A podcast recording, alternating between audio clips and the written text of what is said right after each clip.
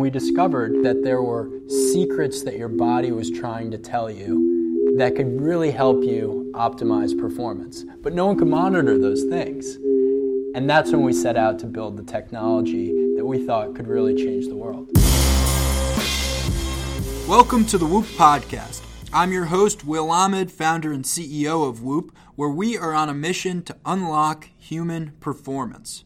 At Whoop, we measure the body 24 7 and provide analytics to our members to help improve performance.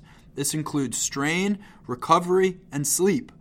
Our clients range from the best professional athletes in the world to Navy SEALs to fitness enthusiasts to Fortune 500 CEOs and executives. The common thread among Whoop members is a passion to improve. What does it take to optimize performance for athletes, for humans, really anyone? We're launching a podcast to dig deeper. We'll interview experts and industry leaders across sports, data, technology, physiology, athletic achievement, you name it. My hope is that you'll leave these conversations with some new ideas and a greater passion for performance. With that in mind, I welcome you to the Whoop podcast. People are killing themselves by eating the wrong stuff and by not moving and we can fix all this stuff. And Totally. what we're doing in the hospitals, you could alleviate a tremendous amount of the strain on this economy and the healthcare system by just working a little bit of prevention or a little bit of just lifestyle improvement for people. What's up, folks? Today on the podcast, we've got Marcus Filly, a six time CrossFit Games competitor and the owner and founder of Revival Strength Training. Marcus also has a degree in molecular and cellular biology from the University of California, Berkeley. He left medical school to focus instead on helping people be more fit and live healthier lives. That was a balance I touched on with Marcus that I love the idea that he comes from a medical background and is now applying that to health and well being in the fitness space. We talk about Marcus's background in athletics, from his time as a college soccer goalie to his rapid ascension to the top of the CrossFit world, and how that led to what he does today. We talk about functional fitness versus bodybuilding, how he looks incredibly good with his shirt off, but also has made for functional gains across fitness. Everything he does related to fitness over time, the tests that he does, recovery techniques that he prefers, diet and nutrition, sleeping habits. Um, and we talk about how Whoop helps him be a better athlete, a coach, a business owner, and father, and how he's been using it with his clients. Whether you're an athlete or not, I think you'll find Marcus's insight into healthier living to be really, really helpful. Without further ado, here's Marcus. Marcus, thanks for doing this, man. My pleasure. Thanks for having me, and thanks for just continuing to be, uh, yeah, keep me part of the Whoop family. It's been a couple year journey now. It's been great. Yeah, so you've been on Whoop for how long? I want to. I mean, I haven't looked up my logs or anything like that, but I want to say it's been almost two years. Uh, That's awesome. yeah, early, kind of like an early test group of athletes from OPEX. Uh, I wasn't like an OPEX athlete, and they, you know, got us in touch with you guys and just started playing around with it. Well, we'll talk a little bit about about Whoop, but I wanted to just start with you. Like, how, how do you like to describe yourself? If someone asks, you know, hey Marcus, what do you do?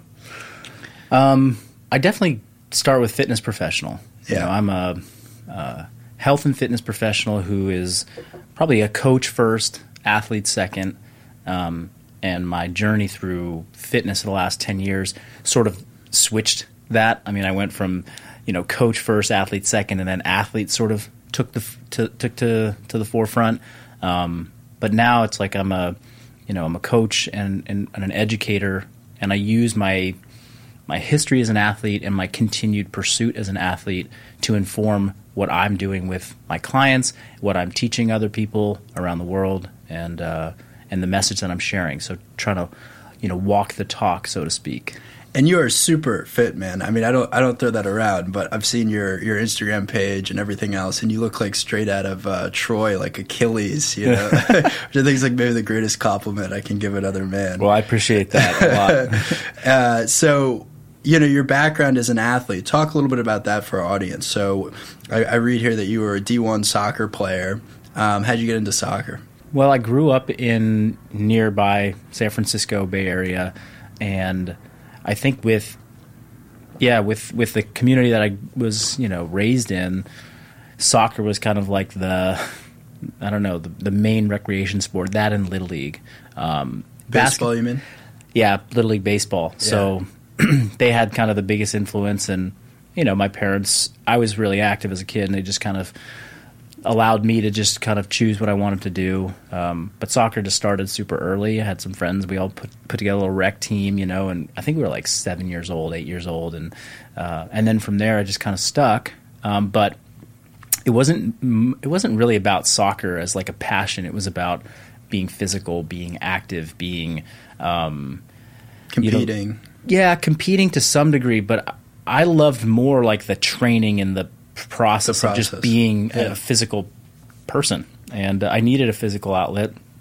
I wasn't like a rowdy kid that was going to like, you know, beat up other kids if he didn't have a physical outlet or something like that, but I just I just was drawn to anything physical. Um, and and I had a little talent for soccer, and I got kind of connected with a team early on that was very successful. So like when when competitive youth soccer was really just kind of getting going in the U.S. I mean, prior to pr- my generation, like there wasn't really like just these elite level, you know, club soccer in, in the United States was just not a thing. You know, club soccer in around the world is it. It's everything. Um, so I just got, I just kind of fell into a really good program with a good coach, and we had some success. And then my group of, you know, uh, teammates that I grew up with, many of them went on to be national level players, playing at you know high high levels professionally.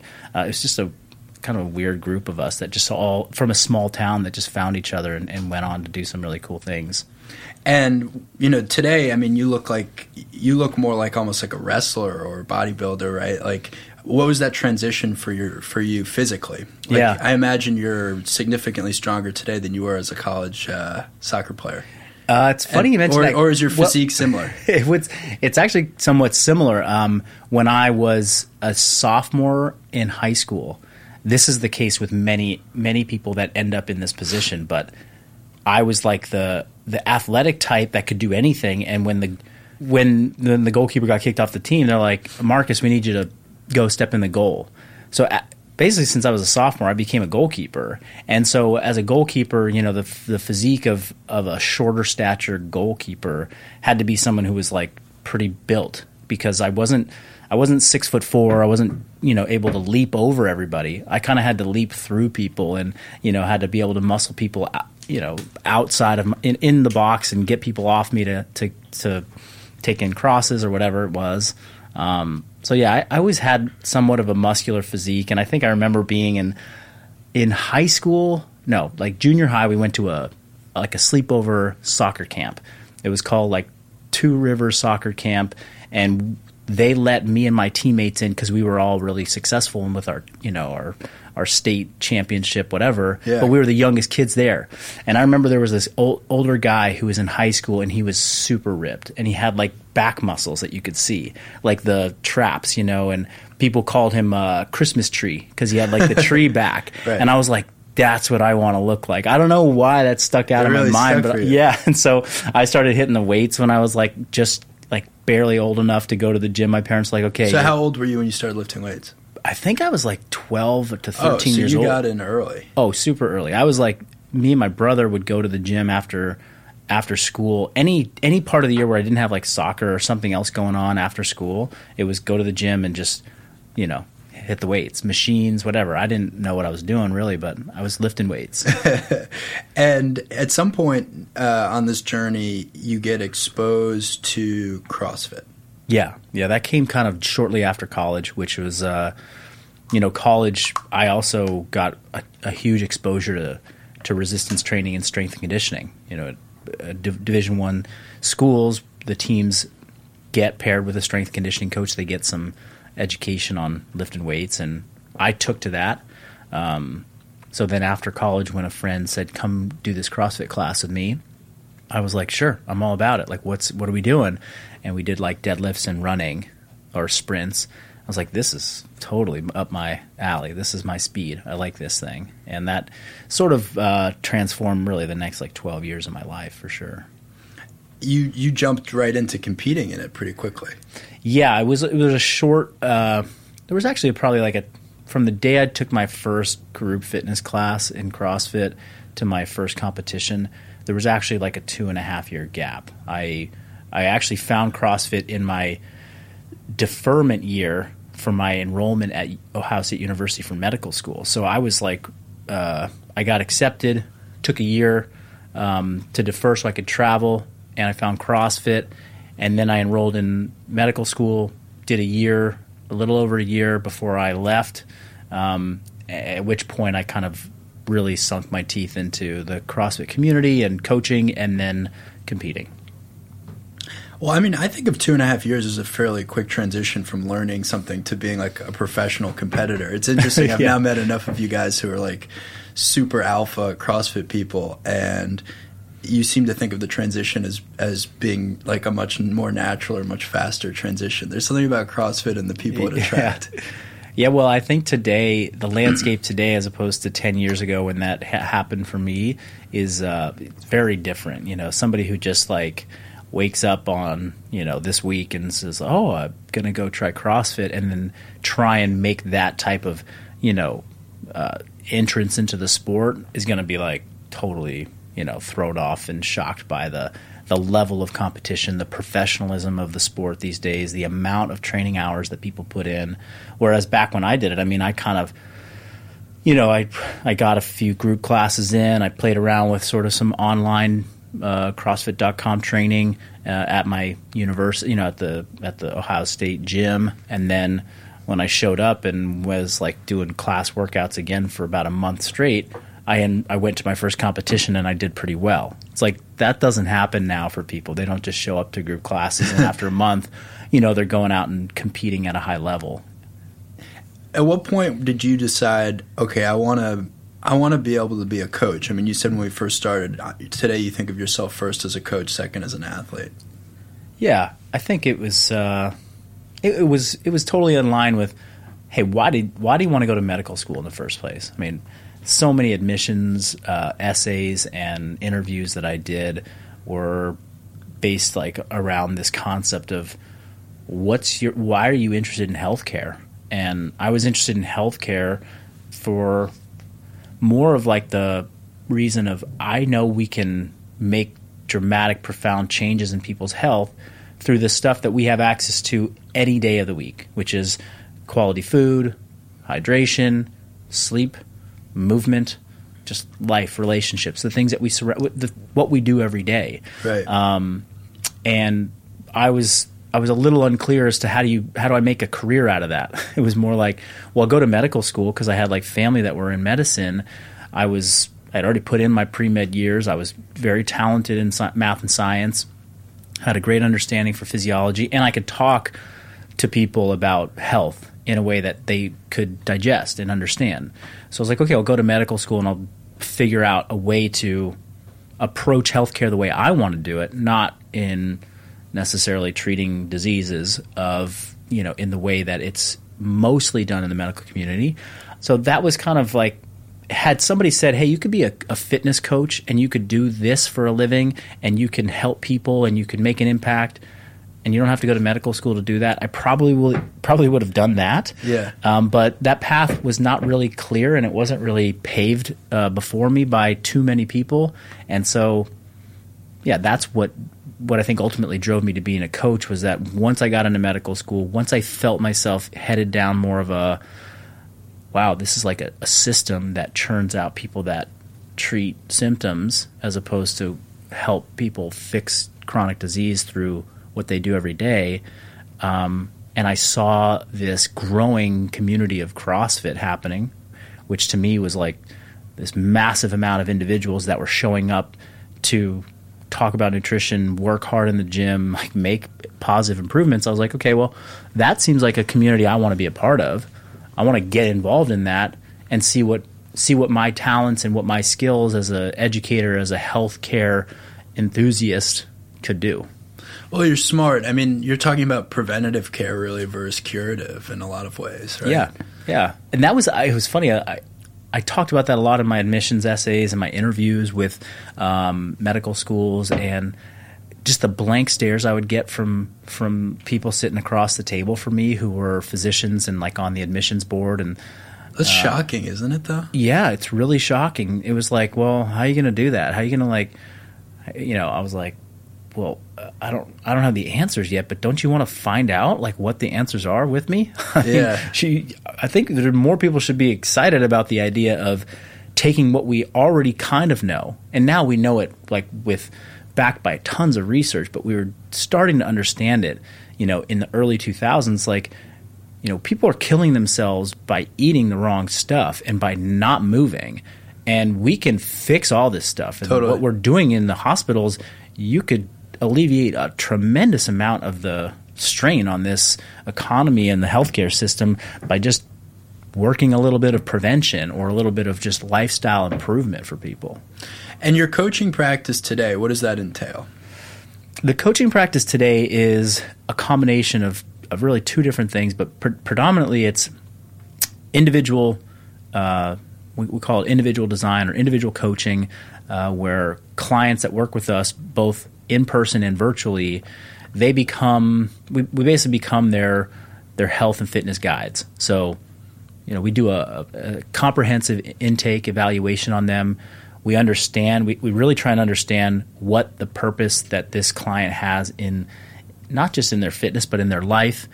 And then we do the, you know, comprehensive fitness, movement screen, strength evaluation, take all of that into, into account and construct a fitness plan for them that's very customized to their lifestyle. So, you know, busy working professional that has one hour, four days a week to train at this time of day.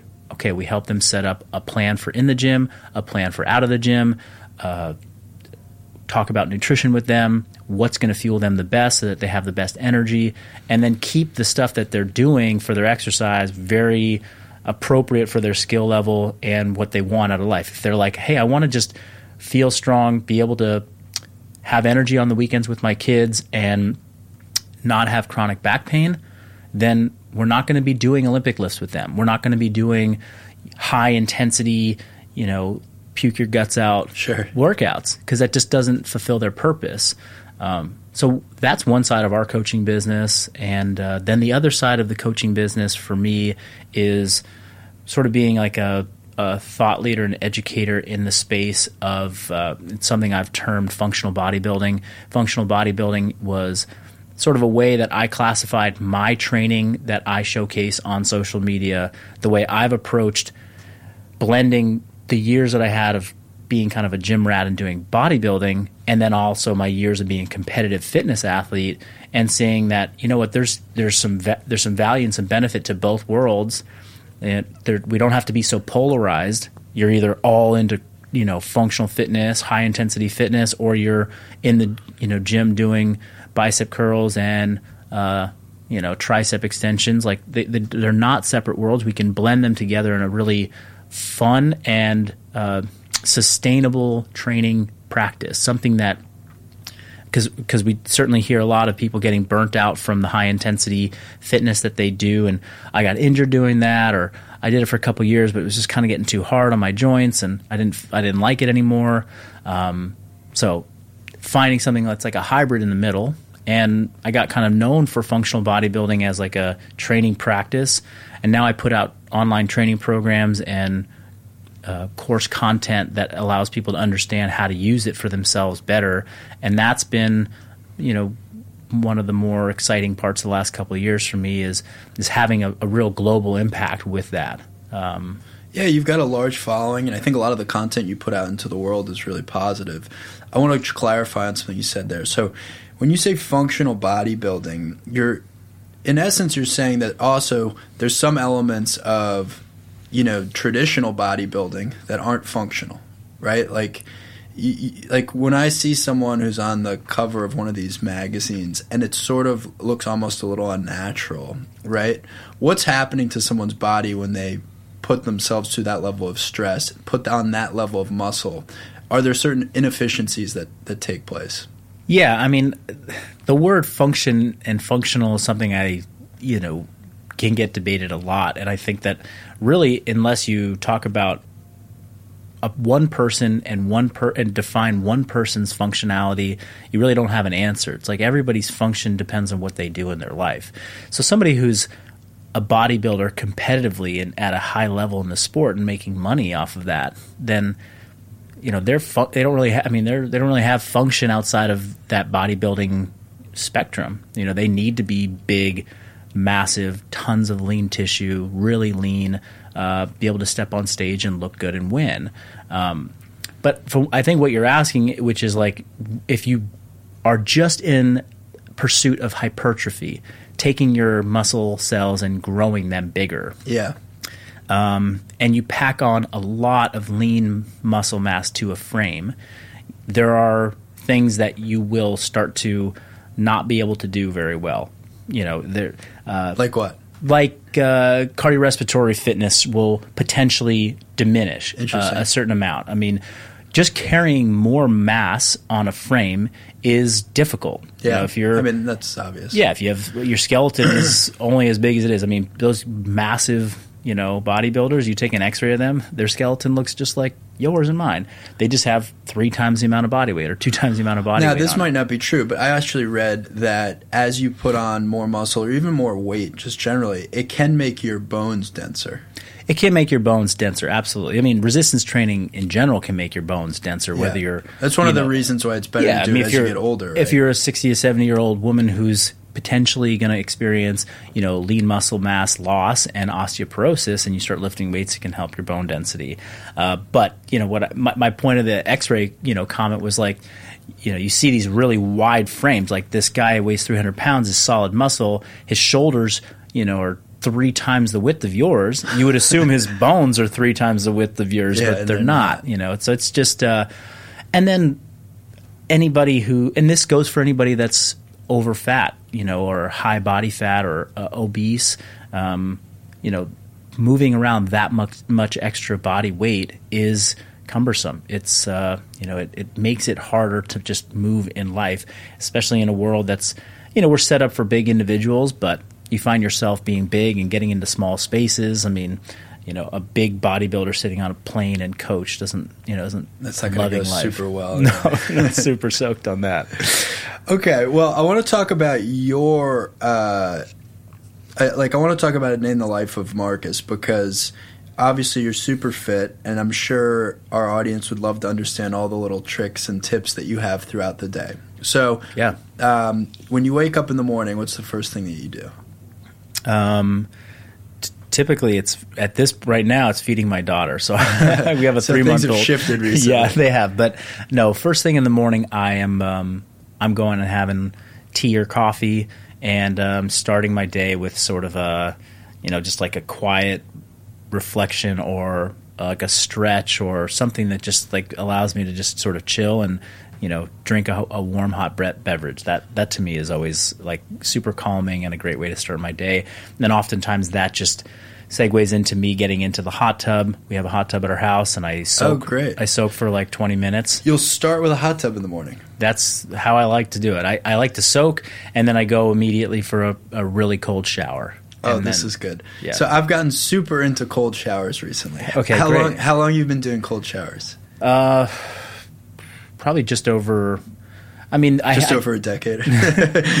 I a couple years, but I I stopped for like three months with our first daughter, uh, just because the sleep deprivation was it really took a toll on me, and like the thought of getting in cold water Yeah. was just too too much for me. to kind of, and this time around, I stayed committed to cold showers despite sleep deprivation. so tell me, what is your uh, cold shower practice? Uh, simply, I mean, it's after after I soak in the hot tub, I just I'm in the shower. It's on cold, and I don't. I mean, I don't start it warm or anything like that. I just start freezing cold, and uh, I stay in there probably anywhere from two to five minutes, depending So on. that's pretty long. Yeah, I mean, it's you know, it's um, it's enough time for me to you know soap and lather my body, and and then I kind of hang in the water a little bit longer, and, until I kind of start to feel like okay, getting a little bit of a chill, and that's when I stop. Now, after you work out, or and we'll go through the day, but after you work out, will you take cold showers as well? We have a shower at the gym, and um, certainly in the months where it's like warmer and I'm I have I'm sweating, like I feel like I need to shower afterwards, and I always do those cold as well.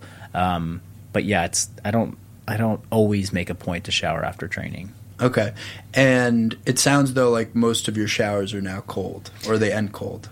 Yeah, they are all cold. I don't. I periodically I have to like convince my daughter to like take a shower with me because she needs to be bathed, and Yeah. so I don't put it on cold when she's in there. She'd probably You'll flip be a little more out. forgiving. Yeah. Yeah, but that's yeah, just just cold these days. And what do you think are the benefits of cold showers?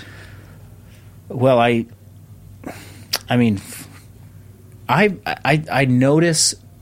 I can't speak to like the immune system benefits um, and the nervous system benefits that I know guys like Wim Hof and many other Yeah, right. people out there have. I started reading Wim Hof and that's what got me interested in it. Oh yeah, I, I listened to his podcast with Joe Rogan a couple years ago, and that just totally hooked me. I was like, this yeah, guy is You have to at least look into it. Totally. I mean, you can't ignore this guy, what he's been able to accomplish, plus the scientific research that he's backed himself with, and now this Yeah, global community. Yeah, it's, totally, legit. Um, but I, I absolutely feel like an energetic boost immediately after I get out. Like So do feel- I. I. I mean, Totally. It's it's uncom- I, actually at this point, I wouldn't say it's like uncomfortable anymore. Like, you know, there's always that first like five to ten seconds that's a little bit Unpleasant. unpleasant. Yeah. But yeah, as soon as I'm out and I've dried off, I'm like, oh, I feel, I feel great. Like I, Yeah. I can almost just, I can feel like the, my circulation is just kind of better, and um, I don't know, it, it definitely is a much better and faster start to the day than starting with something really, really hot. So if I finished my hot tub and I just like went on with my day, I think I'd feel groggy and a little bit slow. Yeah, I mean, I can't speak to the hot tub element of it, but for me, just I, I now exclusively end with cold showers, and I'll often start warm, and then I'll try to go cold for. I probably go cold for about two minutes, but in Yeah. Boston, when you go full blast cold, Oh, cold, that's different it's a than pretty special cold. Yeah. And uh, the, I mean, the first thing I noticed just in doing it is how much better my mood was Mm-hmm. immediately getting out of the shower. And I feel like it, there's like a 30 minute, you know, maybe mood benefit just exclusively. Yeah. Where you're just floating a little bit. Uh, the other thing that I've noticed is my immune system feels stronger. Mm-hmm. And I also seem less concerned with the temperature outside. Oh, that's, yeah. I could see that for sure. and I've sort of I've just been paying a lot of attention to this because I you know looked at the Wim Hof stuff and then you know I'm, from my background at Whoop I like to experiment with things. Of course. So you know I, f- I feel like it used to be if I went outside in Boston and Boston's weather is weird for the record. Anyone listening to this from Boston knows what I'm talking about. Some days it'll just be freezing cold and then every once in a while it'll be like a little bit warmer than you were expecting or even in the spring all of a sudden it gets really cold again. And so it's just you're inevitably going to have sort of the wrong outfit one day Yeah. and uh, and then on top of that, I travel a lot. So if you're going from like East Coast to West Coast to East Coast, it's just inevitable you're gonna have sort of the wrong outfits at moments. And for me, uh, ever since I started doing cold showers, it sort of like didn't matter. Mm-hmm. And again, it's hard to know whether that's a placebo or not. But my gut is it's not. It's just that my body is more comfortable with different temperatures. Yeah.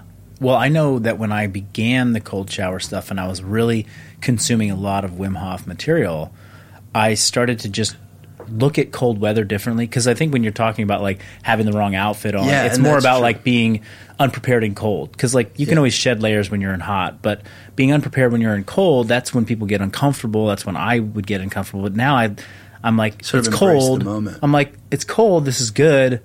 I'm not gonna freeze to death here. Like I'm, I'm always like two two steps away from some place warm where I can go and Yeah, you know get yeah, bundled up. yeah.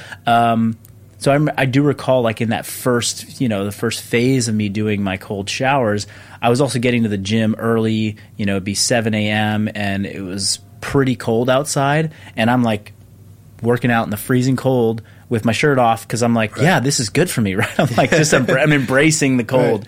Um, yeah, so having just the different that mental shift, I think, also adds to sort of the indifference. Like, yeah, it's cold, whatever. Okay, so you, you start with um, the hot bath and the, excuse me, hot tub, and then cold shower, uh, and then where do you go from there? then it's uh, starting to prepare food for the day. So making breakfast for myself and the family, um, making sure all my meals are prepared. And you'll make your meals for the whole day or for um, Usually the meals are all ready to go for most of the week. Everything's okay. prepped on Sunday, and that usually gets us all the way till about Thursday, at which point we have to cook a little bit more to get through the rest of the week. Um, and describe what you're preparing. yeah, it's it's pretty simple. You know, my my whole family is pretty much on the same plan. Me and my wife, and then you know our daughter. She has some things that she kind of prefers, but we generally pr- prepare uh, you know s- several pounds of meat on the on a Sunday, grilling it, slow cooking it, roasting it, whatever. Um, we prepare a whole bunch of vegetables that we kind of just slightly undercook, so that when we like reheat them for the meals, they're That's smart, perfect. yeah. And then, um, you know, for my training and for my wife's training, we prepare, you know, some starch, a potato or rice, something like that, that goes in those meals that kind of follow immediately after we train. And then that's kind of our that's our meal prep for the week. And then those just get divvied up into, you know, glass containers. We're big on using glass containers and not plastic. And um, and then I'll take two or three of those with me each day to the to the gym to work. Um, my breakfast I cook hot every morning. That's something that you know has been nice. Like I used to just eat breakfast alone because my, my wife would wake up later. But now with the kids, like we're all kind of waking up at the same time, so we That's get to, cool. we get to kind of breakfast together, which I think is What do you eat for breakfast? um, it's usually some, you know, it's some some meat and a couple eggs, and then a bunch of vegetables and you know co- uh, coffee or tea with you know butter and MCT oils in it. So I'm kind of protein and fat heavy in the morning right now. Um, as my training has been like kind of lower than normal. I'm not doing these like super high intensity, high volume training days like I was maybe um, six months ago before the baby. So I'm not really requiring as many carbohydrates in my training. So I used to have oatmeal every morning with all Right. that, but just kind of cut that That's a good point. You often have to tie, uh, or you, you have to qualify what someone's diet is alongside what their goals are, Mm-hmm. right? So for you right now in life, what's what are your goals physically, or from Um, a performance standpoint? Yeah, from performance standpoint, I I still love the uh, the sport of, of fitness, so CrossFit and, and all different you know competitive outlets that are there. I still look at those movements becoming a uh, more refined in the ability to do that type of you know fitness at a high level. Um, but I don't I don't have like all the physical resources or the time resources to dedicate to doing it at the highest level. So what I do is I'm like, okay, well, within my 90 minutes that I have, almost you know five days a week, I'm going to you know continue to try and stay uh, as refined as I can in the movements of fitness. Um, continue to experiment and explore functional bodybuilding. So this blend of both, and you know I want to I want to feel healthy in the way that like I don't have injuries, I don't have nagging pains. Like competitive athletes in the sport of fitness, CrossFitters, Yeah. they're all they always have something that's hurting, I mean, Right. and that's you just accept that that's part of being a competitor. I don't really want to accept that that's part of being a dad and a business owner, and someone just wants to, you know, enjoy training right now. When I get back to competitive sport, if that happens for me in the future, which I hope it does, you know, I'll I'll accept a little bit more of that aches and pains. But right now, it's like I'm not going to push myself that extra bit uh, to because it's just not worth it for me right now. So right now, it sounds like you've got more of the mindset of an executive and a father than necessarily a full blown competitor. Now, obviously, you're on the spectrum of being so fit that your daily workouts and whatnot probably seem extreme to the average executive, but. Yeah, no, exactly. I mean, I'm, it's it's it's all relative, Yeah, right? it's all relative. Um, but yeah, I'm definitely more in the mindset of uh, I want to be, um, I want to continue to run this a successful business, um, and I want to be able to show up for my family, but I don't want to lose touch with like the part of me that loves to be an athlete too, because that's that's sort of central to me being to my to my business and to my life in as a father. It's like if I lose that identity, then I don't feel like I'm going to be as effective in the other areas. Yeah, that makes sense. So at this point in, in your day, if we go back to your day, you've you now had breakfast with your family. Yeah. Now, will, will you have checked your Whoop data at this point, like sleep and recovery? Yeah, no, it'll it'll have been checked. You know, as soon as it shows up on my phone, that, that's like I just go and um, usually just evaluate kind of my my sleep uh, patterns um, and uh, my recovery score. Um, I think I'm, you know, most days I could pretty much tell you like, okay, I think this is where I'm going to end up, and I'm usually, you know, most of the time pretty close. Yeah. Uh, periodically, I'll have some days where I'm like, oh, I feel, I think I'm feeling pretty good today, and, and it'll spit out something that's a little less recovered than I, I think. Um, And so, what will you do on those days? well, because again, I'm I'm not being as you know, my training is not as uh, aggressive as it was, and I'm not as You're more focused on being optimal. yeah. Yeah. Uh, I will go. I will continue to train. Like even if I show up and I'm in the red, Yeah. um, I'll go into the gym and I'll still train. Uh, but I'll just use that as kind of a cue for myself to Dial it back dial it back and that's and usually I dial things back in the way of just perceived effort and intent within parts of the training. So it's like I was going to do front squats and I wanted to do, you know, four sets of heavy squats for 3 reps. But I was red today, so I'm just going to do my sets of 3 at a moderate weight and just focus on quality positions and Yeah, think that. about this as like a it's definitely thinking more in the the long longevity long game piece of it which has now become sort of the message my key core message that I teach on my social media platform and with our clients and with my coaches it's like most of our clients for the vast majority unless they're competitors that want to be successful this year or in the next couple of years this is a long game and you win by being consistent and if you So important. if you are yeah if you come in today and you're in the red and you get the work done at 50 to 60 percent effort it's going to set you up for a better day tomorrow it's going to set you up for and totally. then so in the course of three months how many days were you successfully doing movement uh, well, I was 100% successful because I listened to my body, and on the days where I shouldn't have pushed it, I didn't push it.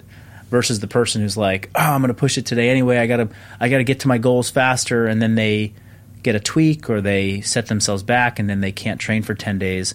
You know, the person that listened and went a little bit lighter wins big time in the in the long run. Well, what you described is, uh, in part, what makes me so proud of Whoop is just the fact that you're able to now understand things that you otherwise might not be able to feel, right? Yeah. And which are these sort of secrets that your body's trying to tell you. Yeah. And by harnessing that data, you now have another perspective on what you should do. Whereas, you know, previously the animal inside would have just forced you maybe to do that hard workout and not to do 60% because you know you, you've got the you've got the mindset and the ability to push through it's just that it might be the wrong day to push through Yeah, I would be really curious to have this tool now when I was like Yeah. at my peak Of competing course, yeah. and see okay, well how hard is it to kind of detach, you know, the ego and the and that mental kind of uh, pressure that you place upon yourself to constantly be pushing, you know, those levels and I think that that's a that's a challenge for a lot of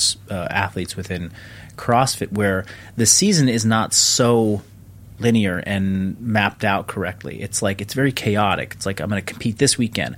I'm going to compete in four weekends from now, and then I'm going to compete three months later. And there's no like very clear periodization for most people that compete. Yeah. yeah, maybe for the games athletes that are making it to the you know they, The they have stage. right? But uh, whereas in a in other sports, you know, there's a very defined season, and so if it's off season time, you know, you should be really paying attention to that, you know, your your your data, and you should be tracking it very closely. And there's no point in pushing anything close to you know red when you're seven months out from your season. Right. But if you're two weeks away from playoffs and you know you're in the season and you're going for it, and it's like, yeah, you're going to be fatigued. Like probably a lot of athletes that are in the you know the playoffs for NBA, right? yeah totally totally It's like they're we work with nba players there totally yeah they're the the they're under recovered, and it's like yeah, but it's game five and you got to go. Yeah, right. I mean, that's the thing I also tell people about Whoop is that it's not the end of the world to be red, right? No. Like you can still exercise, you can still perform. It's just all things being equal, and if you're going to have to put a maximal exertion on your body, you'd rather be green. totally. Yeah. From uh, from the the standpoint of uh, a day in the life, uh, so after breakfast, you're off to the gym.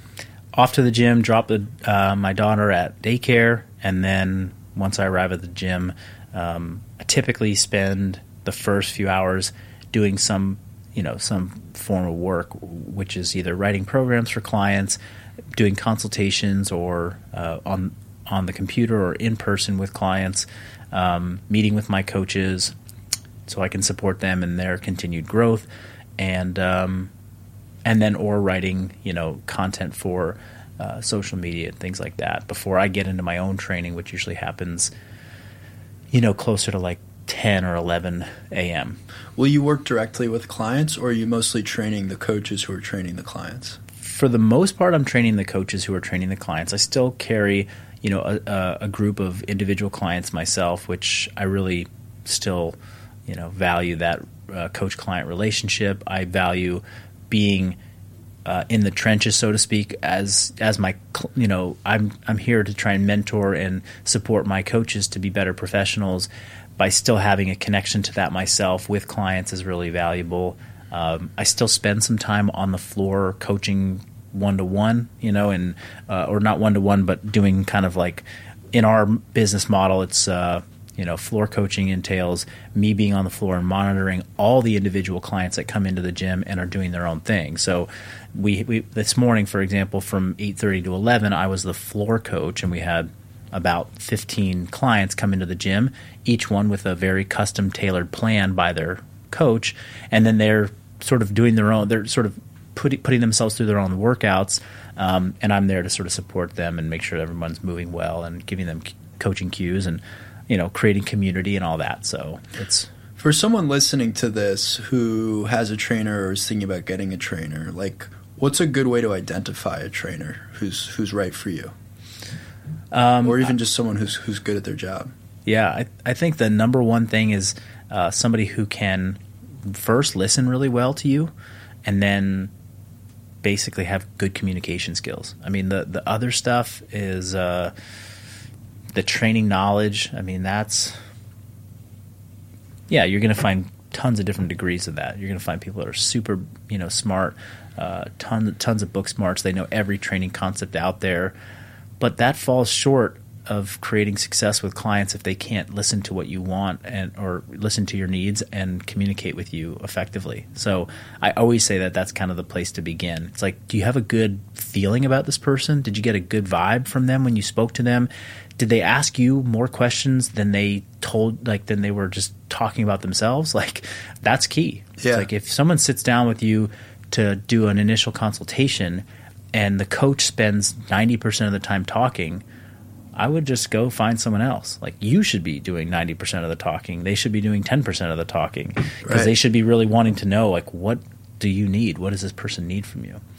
Um, and then also just thinking about you know we're we're really pushing this new model of fitness uh, because this individual coaching model versus personal training because I just believe it, it really has um, there's so many aspects of it that make it more sustainable and more uh, valuable for the client. Right? Explain that distinction. Yeah, so personal training is you and I go into the gym and we book an hour session and I coach you through a workout. Right. And I, I, I don't want to say like I hold your hand, but I'm there every step of the way to make sure that you're doing, and you're just more or less listening to me. And most of those relationships turn into that where it's like, coach, tell me what to do.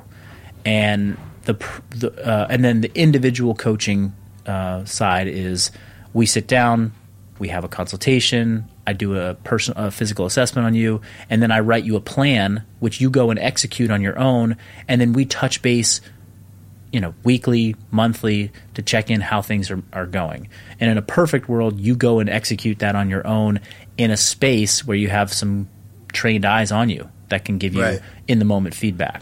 And the difference is that one relationship, the personal training relationship, fosters more of a um, you know, it turns into somewhat of babysitting. I, I hate to use these words because it sounds so demeaning to the to the profession, but it's just with clients that are reliant on you as a coach to do anything successful in fitness versus individual coaching where we teach our clients over time how to be autonomous with their fitness and health and fitness. They make good decisions. They know what they're doing when they go into the gym. They have tools.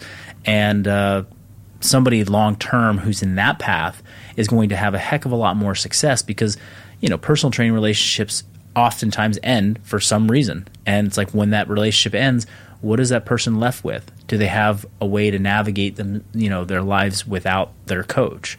Um, and then there's the uh, you know the the fact that personal training for most people is not affordable for the frequency by which they need to move Yeah. people need to move all the time. They need to move every day. Yeah, right. You know, they they need to do some focused training, probably three to four days a week, but they need to move. So there's not a lot of people I think that can afford, you know, a small percentage of people that can afford three to four times a week of personal training, but they can afford having a coach that develops a plan for them that lets them go and train three to four times a week. Well, that piece I think is really smart. The piece that you said about you know the fact that people need to move every day in order to and, and if you have any real fitness goals you can't just do something one hour once a week That's right? totally right. so Yeah. like the idea of um, you know it's teaching someone how to fish versus giving them a fish right isn't that- Precisely, I mean, yeah. that's a lot of it I want to lose 20 pounds and I'm going to hire a personal trainer to help me. It's like, okay, well, so you're going to work out four hours this month? And then, you know, and like that's your plan. Yeah. Um, and yeah, I mean, and I don't want to say that that never works for people because there's plenty of people that are making great progress with personal trainers. It's just where I just want to see where they're going to be at in two years and four years and six years, you know, further time points out. Yeah, I think I actually personally fit into the category of someone who is totally fine going into a gym and just having my trainer. I've now worked with my trainer for like two, maybe two and a half years. Yeah. And he, you know, knows my body really well and he'll just, you know, tell me what the plan is for that day. And maybe we'll have a quick check in. He'll look at my recovery before I show, show up, my recovery on Whoop. And the reason that works is because I also do like four or five other things throughout the week that actually aren't always weightlifting related. Yeah. So it's filling in a gap that otherwise I would have in my, you know, personal workout schedule because I play a lot of squash still and I'm in Yeah. the soccer league and whatever I run. Da, da, da. So uh, for me, it almost works, but. Like I'm just thinking back to if I didn't have these other activities, like what you're describing would be so valuable. Yeah, when so uh, then I would categorize you as somebody who has like, you know, you you have like health and fitness sort of, uh, you know, fundamentals in place. Like, you, Yeah. you you're active, you're motivated, you are engaged in sport, you move, and now you want to go get specific coaching in weight training and resistance training.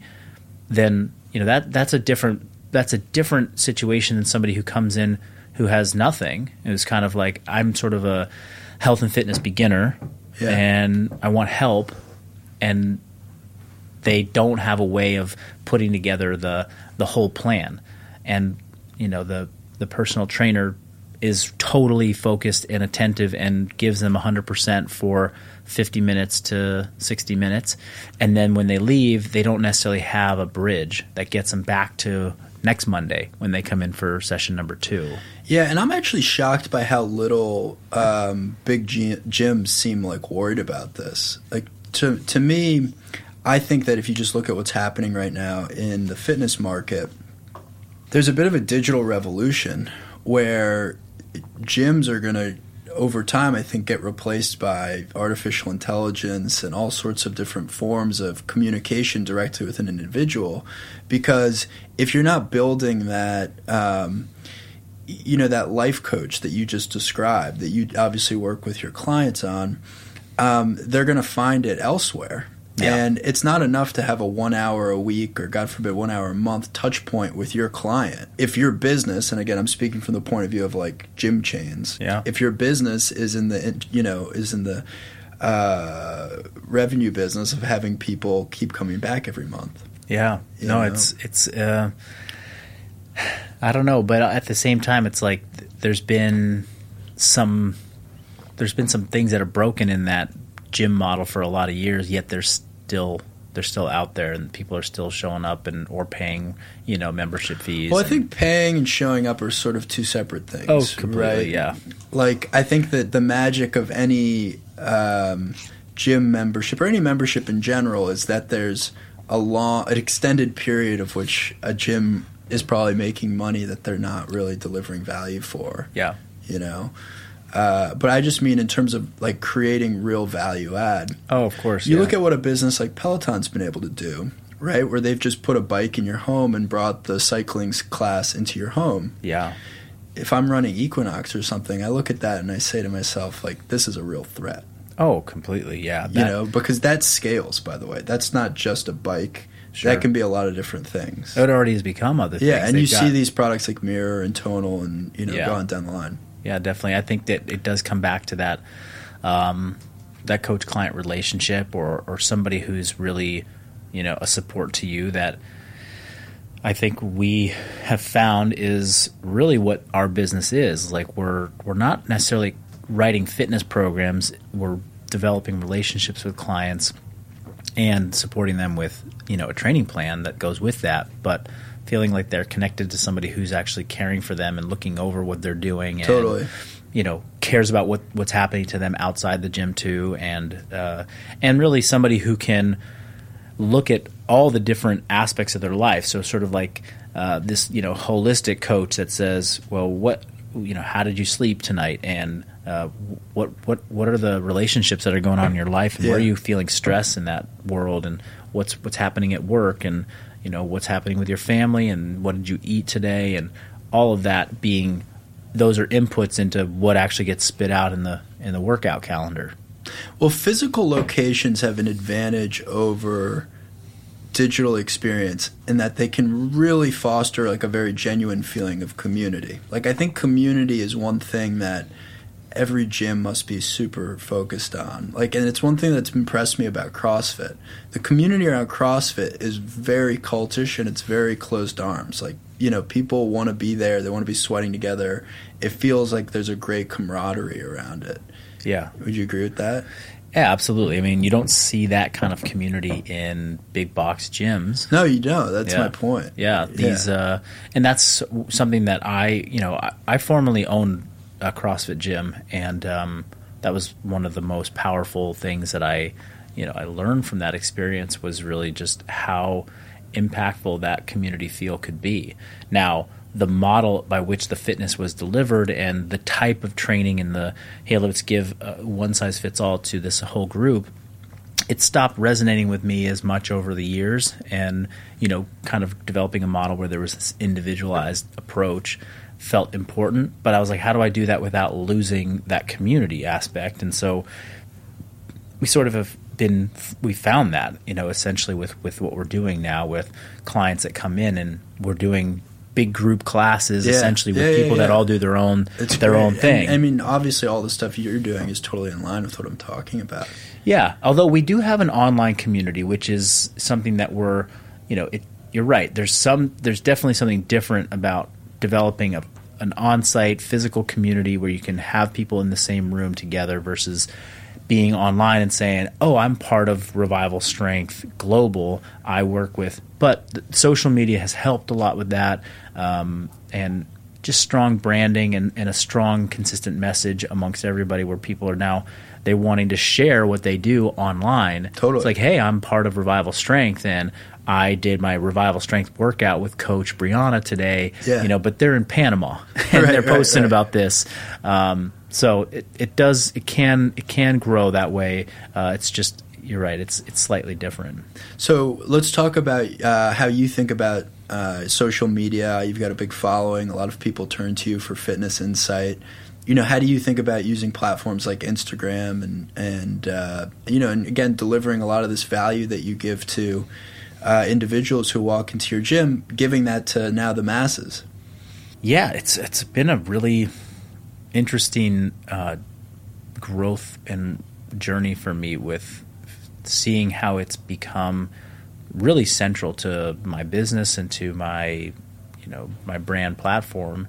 Um, I think I, I signed up for Instagram in 2013, and you know I was like, oh, you know, there's one more thing I got to add to the list. I was like very heavily on Facebook at the time, and Instagram was something I just didn't pay much mind to.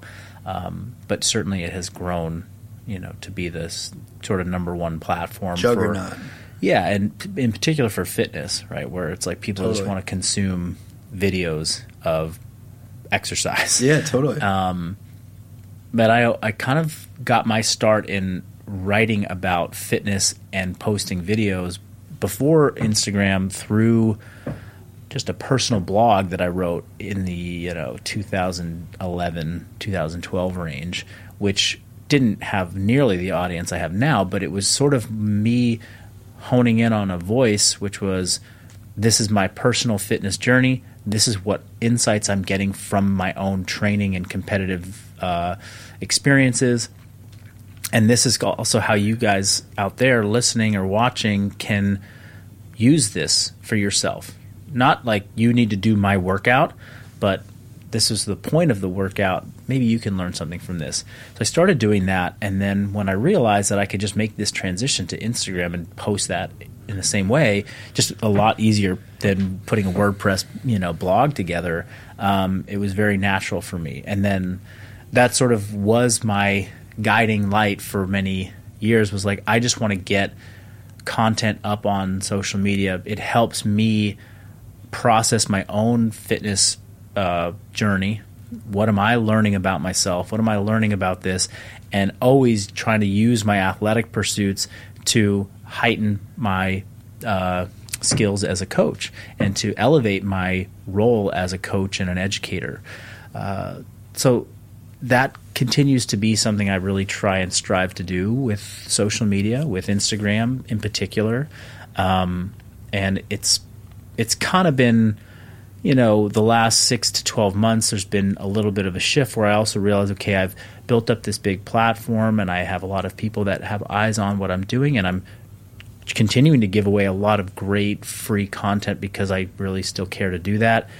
And it's an opportunity to like promote things that are within my business to sell. Sure. You know, so how do you strike a balance between that? Because I just, I, as much as I want to just be able to wake up each day and go into the gym and write content for free for the rest of my life. Yeah. I mean, I want also, and I also need to, you know, uh, create a, a healthy business that makes revenue and Sure. pays everybody. Um, so that's always kind of like the the part that is a challenge to like strike that balance. What's the right amount of of you know continue to do this the stuff that feels really good and authentic, and then the stuff that also feels like okay, this is important to show people how they can actually take the next step within our business to uh, you know receive services from us or buy some of our training programs. I mean, that's one balance. I imagine another balance too is how, I mean, you as someone who's very health conscious and probably who's focused on sleep and recovery, which we'll talk about a, maybe a little bit later, like how you balance using your cell phone. Even Oh, just in your daily life, right? Yeah. Because every time you open that app, there's going to be all kinds of dopamine hits and rushes, and Yeah. and you know you could get caught up in the flywheel of followers or anything else like how do you balance that because sure it's for you it's actually tied directly to your business the bigger your online profile the more you could justify that you're you know maybe your business is succeeding or Yeah. the more seriously people will take you uh, but at the same time, you know that's obviously pulling you away from your real life, pulling you away from your family, pulling you Yeah. away from your clients, you know, who are in your office. So how do you balance that? And do you think you're good at it too? I don't know that I'm. I wouldn't. I'm not ready to say I'm good at it. What I'm. Yeah. What I am very confident to say is that I am keenly aware of how big an impact it has in our lives and in my life in particular. Uh, about, I'd say, right around the beginning of 2017, I sort of had this like catapult in Instagram. Uh, uh, I don't know, stardom or whatever. like- Awareness. awareness, right? Just a lot of growth in my social media channel for about a year and a half was like aggressive growth, right? And um, with each little bit of growth, with each bit of dopamine hit that I was getting from seeing the followers go up, I was pouring more energy into it, and I was just like, I was glued to it, and um, it was also we were experiencing some success, you know, business wise, revenue from online sales. Um, and I just was like, I was in that flywheel hardcore. And my wife and I, you know, I'd get some pushback from my wife, and she was just like, "Hey, you're you're kind of on that thing all the time." And I'm like, "But it's so essential to like what we're doing right now. Like Totally, I can't get yeah. away from it." And um, and there wasn't like I wasn't at a place where I was like, this is bad for me. I was just like, I got to keep doing it. I want to keep doing it. I was totally engaged. You know, fast forward 12 to 18 months and I was kind of like, wow, I'm getting I'm getting pretty burned out on this. And my responsibilities and other aspects of life are going up too. Like my business responsibilities, not social media related, are increasing. My family responsibilities, my uh, you know, my responsibilities to my other coaches that work for me. So now it was like this thing that was there, and I, I didn't, almost didn't know what to do about, you know, how do I separate myself without jeopardizing the health of the business, without, you know, uh, losing trust with the followers because I'm not putting as much energy into it, um, and then also just reclaiming some of my own, just like freedom, freedom from technology or freedom from from that, you know, feeling of like I got to track the you know what's happening with the with the likes and the followers and the comments and the so Yeah. forth. Um, and it, uh, it, I think I'm kind of, I kind of have been swinging the other direction where it's like, okay, I'm going to try and pull back a bit and see what what that looks like and how that impacts my life, my personal life, and my professional life, um, because it had kind of gotten a little bit out of control and. There's just a limit to how many hours in the day I have to be, you know, Totally. answering messages and you know writing new content. Um, so it's it's definitely a, a a puzzle that will continue to have to be you know worked on piece by piece for for some time. I think as long as it's out there and as long as it's you know uh, uh, the the the biggest tool to communicate to the worldwide audience that I have. What's your advice to someone who's actually on the early end of that flywheel and saying to himself or herself, like, okay, I'm trying to start something, I want people to know about me, or, you know, some kind of an entrepreneur or whatever, and they want to build a following and they want to build a voice? Like, what do you say to that person as advice? Yeah. Um, Because you did it. I mean, you- True. Yeah, I would. I. I don't think that. I think you have to put in that kind of time to to to generate that following. Yeah, you get in or you get out. Yeah. Um, but I also think that it's important if you're trying to create a message. It's like, are there other ways that you're outside of social media once you pull people into what you're about? You know, how are you? Are you creating other ways to speak to to the audience that are not just social media posts? Um, you know, do you have a an email list where you actually communicate directly with you know subscribers and Totally. provide them a different type of content, a different level of content, um, and yeah, or podcast or you know other channels. Um, because with with Instagram, like any day they could just change the algorithm or change something about it, and it's like, you know, I've I've Or with- even Instagram itself. I mean, Yeah. you were on Facebook before Instagram, and Totally. before that, you know, maybe people were on Twitter. Like, yeah, it what's can the next one? it can totally change fast. And um, yeah, we, if you if you have all your eggs in that one basket, and it's this thing that's kind of constantly changing, and you don't really have insight or access to like what's really happening with it. Uh, it's just a, it's kind of a scary world to be a part of. Right. So, all right. Shifting back to a more positive note, you're you're in the gym. Um, you're doing personal workouts.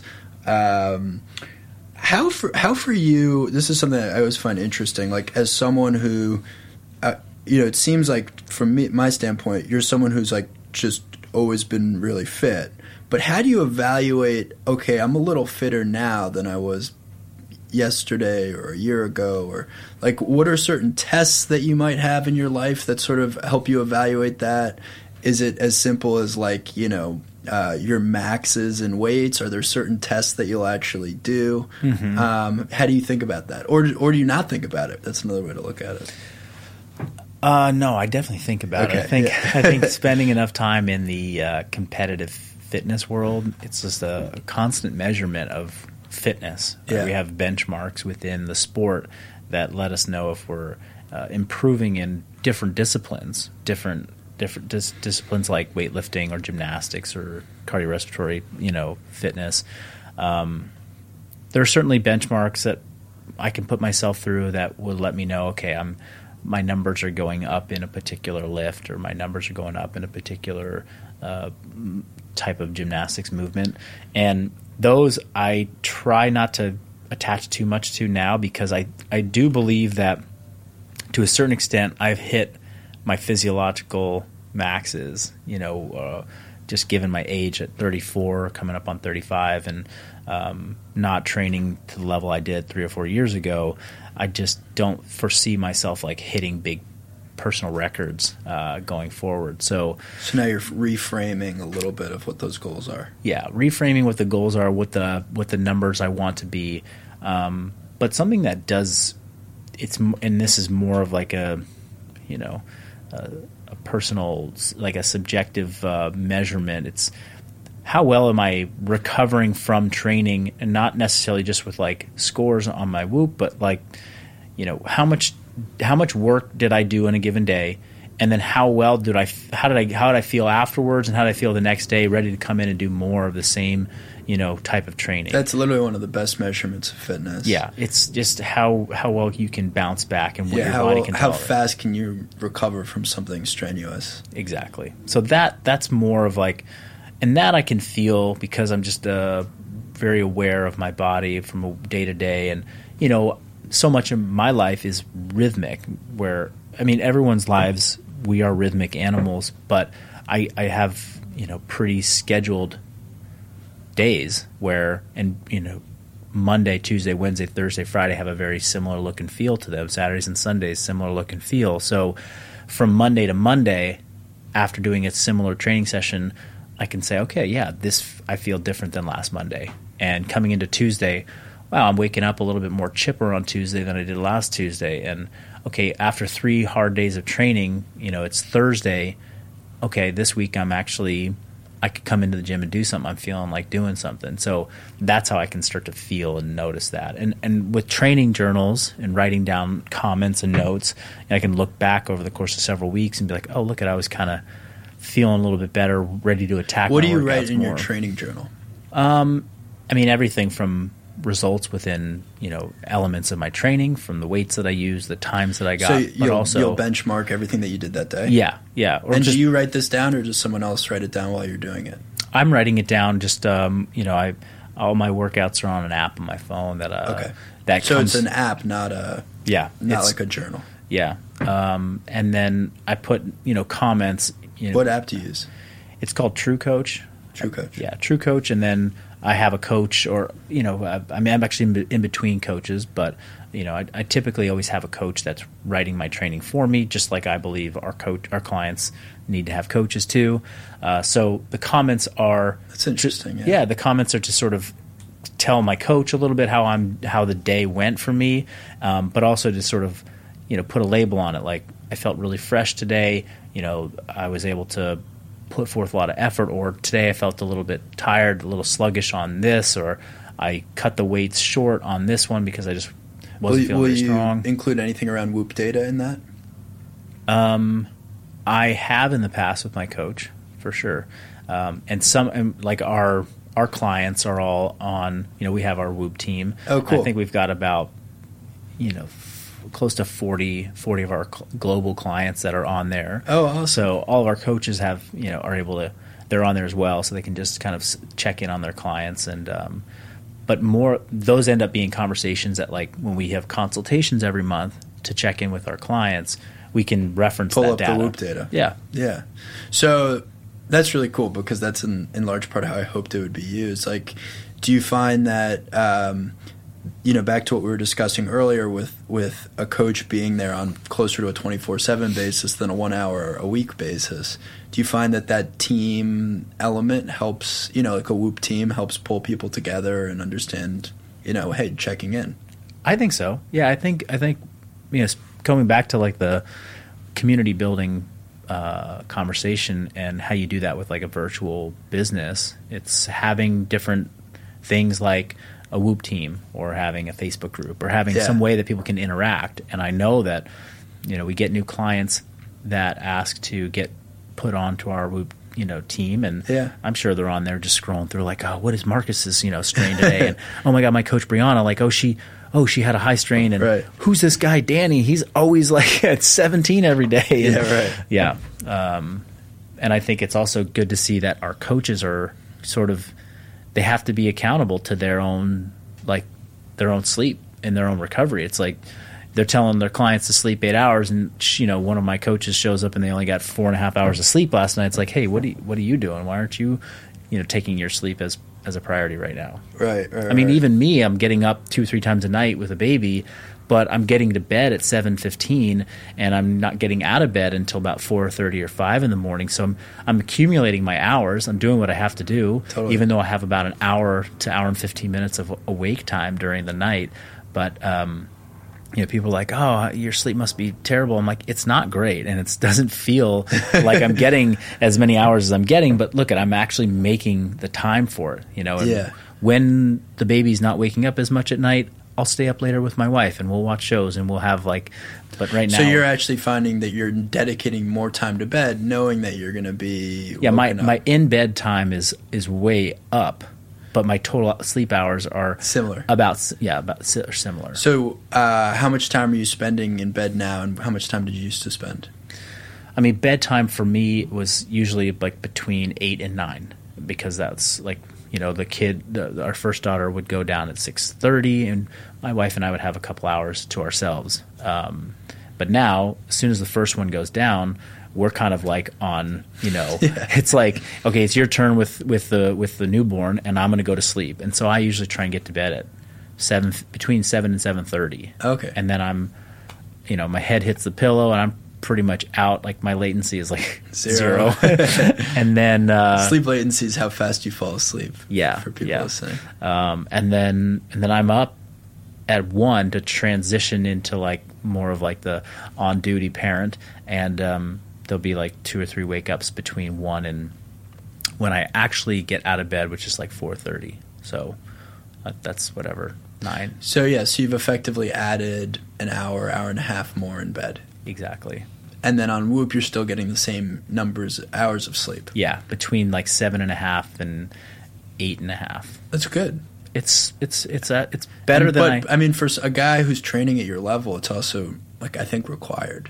Oh, definitely. Yeah. I mean, it's not. It's and the quality. It's not like quality an of that. optional thing if Right. you want to make the gains that you're trying to make. Yeah, and the quality of that sleep because it's interrupted isn't as good as you know Totally. my eight eight straight.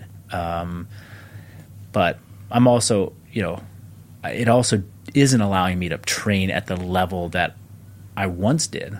I, mean, Yeah. I can't come into the gym and put forth that kind of effort. I'm. Um, I think the the accumulation of like you know we're almost at four months of of sort of a sleep debt that is just sort of you know I'm just low level tired all the time. Yeah, it is a form of hazing. I mean, we've seen that Brutal. across the population. Yeah. Yeah. Uh, what's your pre-bed routine? Um, Like, are there certain things that you like to take or you like to do? Uh, Yeah. Do you have any like things about your phone not being near the bed or the room being cold? yeah, no, those okay, great, great direction on that. Yeah, we have we have a, a totally pitch black room, um, and we keep it cold. Uh, What's so- cold for you? well, we we just got air conditioning last year in the house, so we keep that at like um, in the in the summertime. We try and keep it around like sixty eight Yeah. at night, and then um, but I also have a fan near the bed that I kind of blast on me too, which Nice. can make it Double cooler. duty. Yeah, um, we do white noise, and that's something that we kind of started with the baby when the What baby was- machine do you use? Do you know what it's it's like called? uh no, I don't. But it's like Okay. the one that everyone uses for their baby. Oh, okay, yeah. There's like two that are. I when I've gone into people's homes that other other parents, I'm like, yeah, you guys, we're all on the same page here.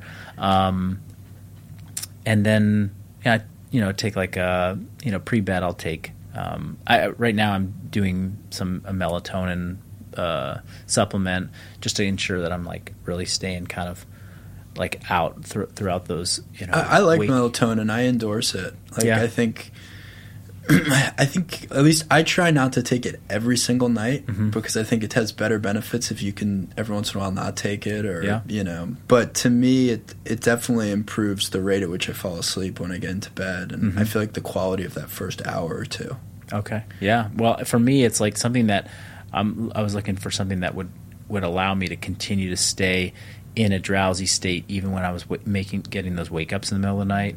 Because initially with the baby, it was like waking up and then getting these like cortisol and adrenaline surges that would be hard to go back to sleep. So Especially if your body's used to just getting up.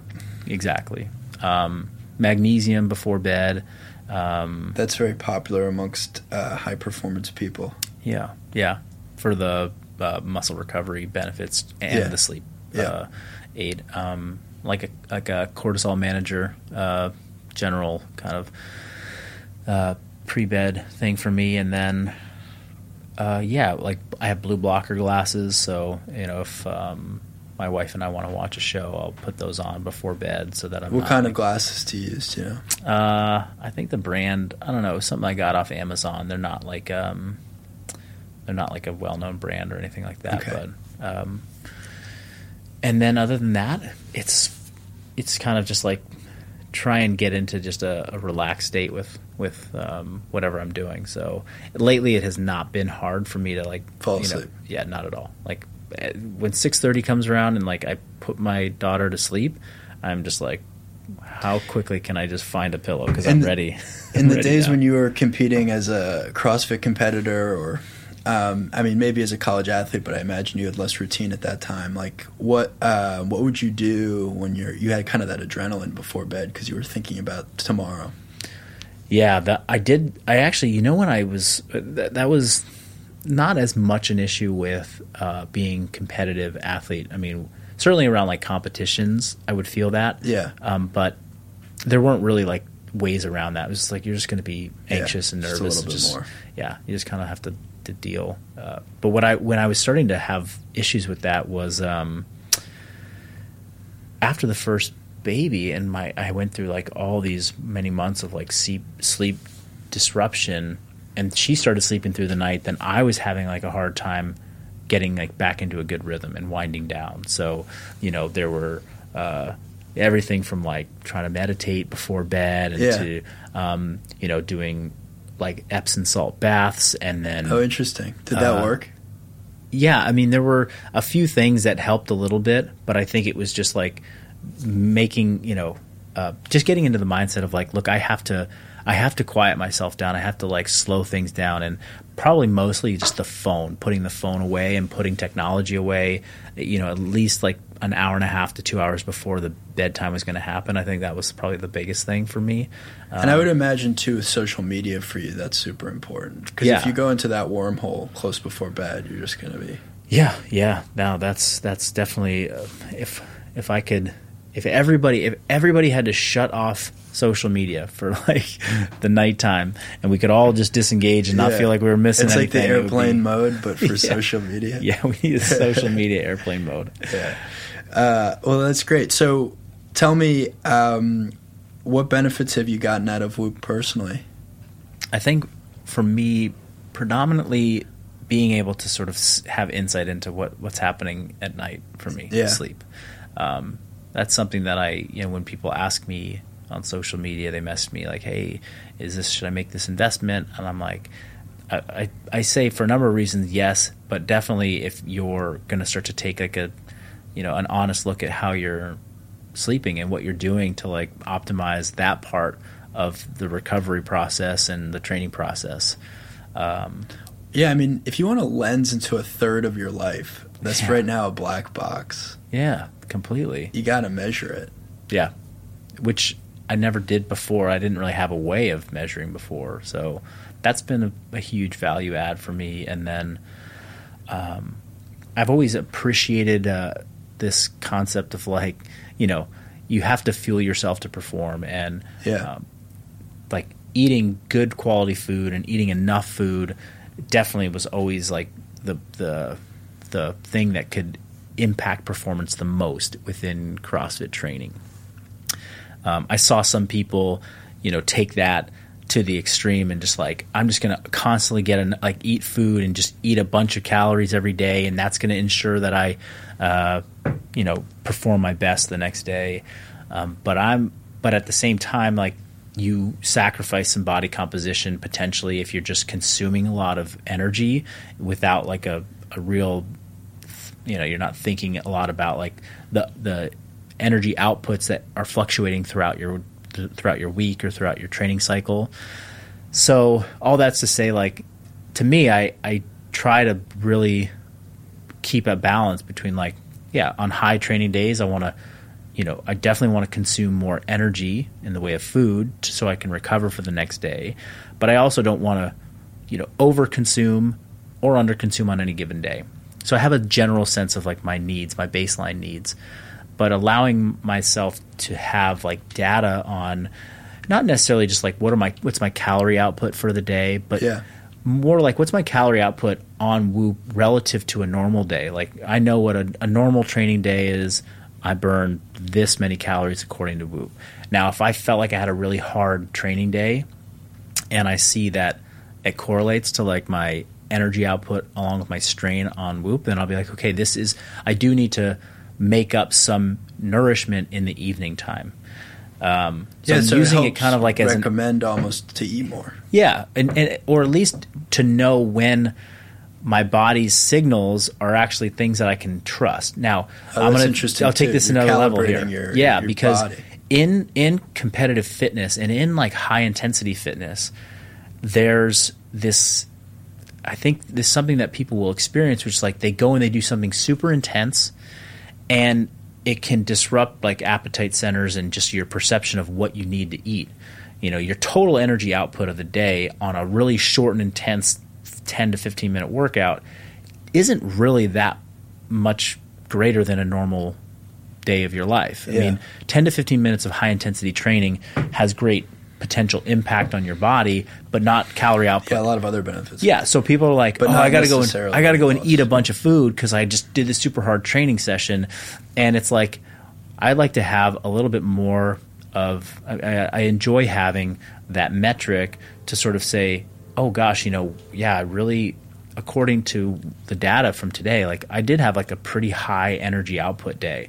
You know, my strain is high, my caloric output is really really high compared to my normal and I'm feeling those hunger signals. Now there's days where I'm like I'm just you know I think I'm really hungry and I'm like actually I haven't really like worked that hard today and I'm like I think I just need to hydrate more or I need to do something else that's uh, my body's obviously Signaling. interpreting as as hunger. Um, so anyway, that's kind of a long-winded answer, but I use it in that way, and that helps me to sort of manage this. Like I want to perform well, but I also want to look good, and I want to have like the aesthetic that you know feels right to me, and I want to feel like I'm in balance and not just like consuming you know endless food to try and recover from you know training.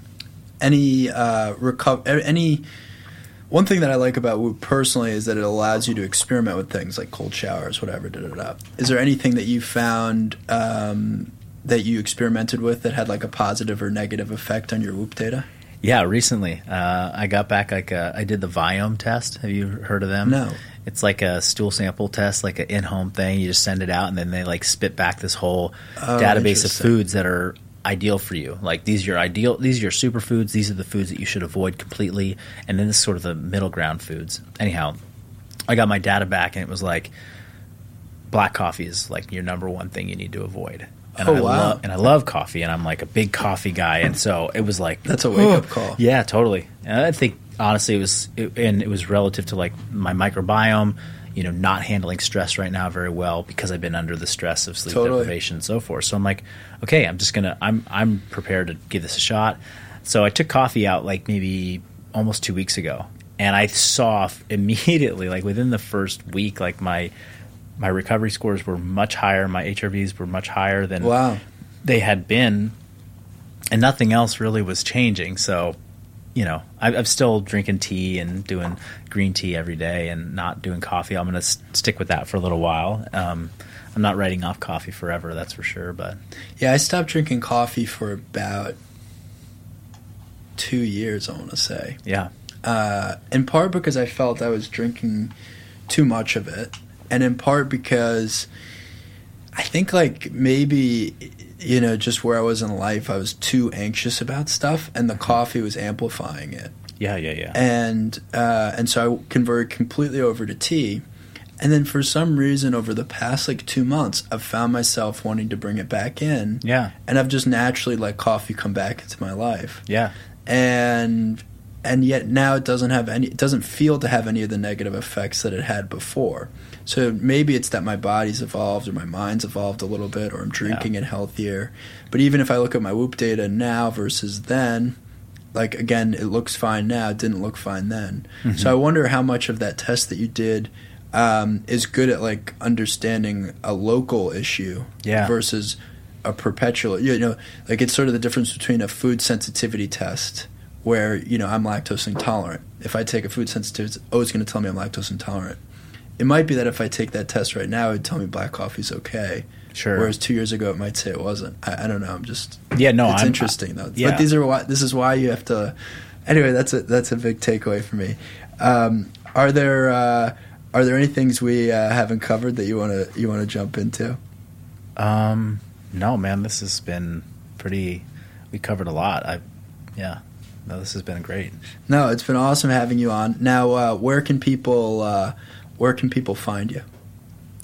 Um, I do, you know, I do still love me some Instagram. So Yeah. Marcus Filly at Marcus Filly on Instagram is uh, my channel, and then my business Revival Strength, uh, revival-strength.com, and uh, And we'll put all of this in the show notes so Yeah. people can find it easily. Yeah, but uh, just the uh, heading over there and signing up for our email list. I mean, um, we have a different kind of level of of connection that we have with our email list. Where I'm, that's where I like to share a lot of my training concepts and training. Uh, uh, ideas with people. So sending out free training con- uh, content all the time on there, and keeping you guys informed in, in ways that you can kind of interact with our business um, in different ways. But that's been that's been a really awesome way for me to sort of carry out the the blog that I used to have in, in a different format where I can write kind of long form um, content for people.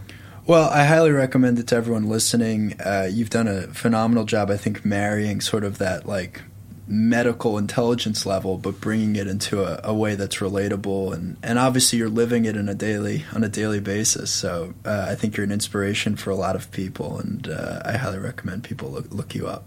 I appreciate that very much. Well, thanks so much for coming on, man. Yeah, it's been great. All right, cheers. Thanks again to Marcus for being our guest today, and we're thrilled to have him as one of our longtime Whoop members. Check out his social media feed for everything that he does to stay fit on a daily basis. If you're not already a member, you can join the Whoop community now for as low as $18 a month. We'll provide you with 24 7 access to your biometric data, as well as analytics across strain, sleep, recovery, and more.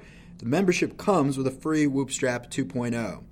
And for listening to this podcast, folks, if you enter the code Will Ahmed, that's W I L L A H M E D, at checkout, we'll give you 30 bucks off. So thank you for listening. Put 30 bucks on my tab, and hopefully you enjoy Whoop. For our European customers, the code is Will Ahmed EU. Just tack EU on the end of my name, and that'll get you 30 euros off when you join. Check out whoop.com slash the locker for show notes and more, including links to relevant topics from our conversation. You can subscribe, rate, and review the Whoop podcast on iTunes, Google, Spotify, or wherever you found this podcast. We'd love to hear your feedback. You can find me online at Will Ahmed and follow at Whoop on Instagram, Twitter, and Facebook. You can also email thelocker at whoop.com with any thoughts, ideas, or suggestions. For our current members, we've got a lot of new gear in the Whoop store. I suggest you check that out. It includes 6, 12, and 18 month gift cards, help you save over time. We've got new bands, new colors, new textures. Visit whoop.com for more. Thank you again for listening to the Whoop podcast. We'll see you next week.